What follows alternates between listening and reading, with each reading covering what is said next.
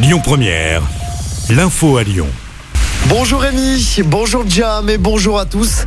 Les billets du premier Lyon-Paris de la compagnie ferroviaire Trenitalia mis en vente ce lundi à partir de 23 euros.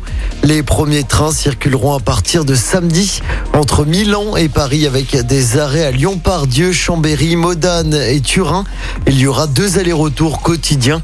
Trenitalia, c'est le premier opérateur à concurrencer la SNCF.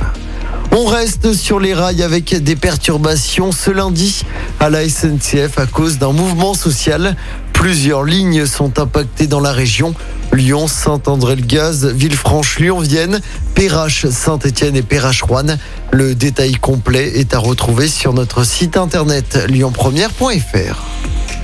Dans l'actualité locale, un conducteur TCL violemment agressé hier soir à Vénissieux.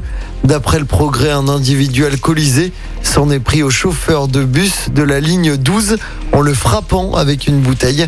Blessé au crâne, la victime a été prise en charge par les secours.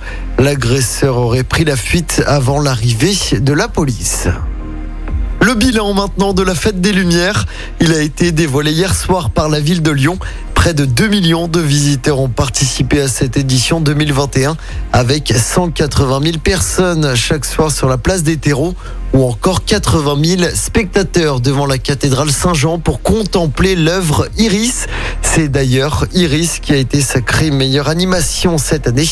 De son côté, le parc de la Tête d'Or a accueilli 50 000 visiteurs chaque soir. Au niveau sécuritaire et sanitaire, la police a verbalisé 212 personnes. 23 établissements ont été mis en demeure et 6 ont été fermés.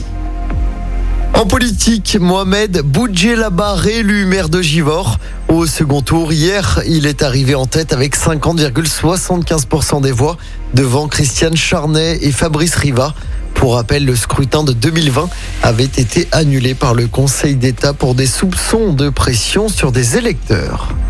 Et puis dans l'actualité, ce double coup de pouce avec le versement à partir d'aujourd'hui du chèque énergie et de l'indemnité inflation de 100 euros net. Une indemnité qui concerne 38 millions de personnes. En football, toujours pas de victoire pour l'OL en championnat.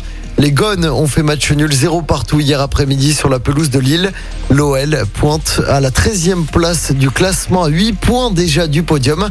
Prochain match pour Lyon, ce sera dès vendredi soir sur la pelouse du Paris FC en 32e de finale de la Coupe de France. L'OL jouera ensuite contre Metz en Ligue 1 avant la trêve hivernale. À suivre aujourd'hui le tirage au sort des huitièmes de finale de la Ligue Europa. Ce sera à la mi-journée. Écoutez votre radio Lyon Première en direct sur l'application Lyon Première, lyonpremière.fr et bien sûr à Lyon sur 90.2 FM et en DAB+. Lyon Première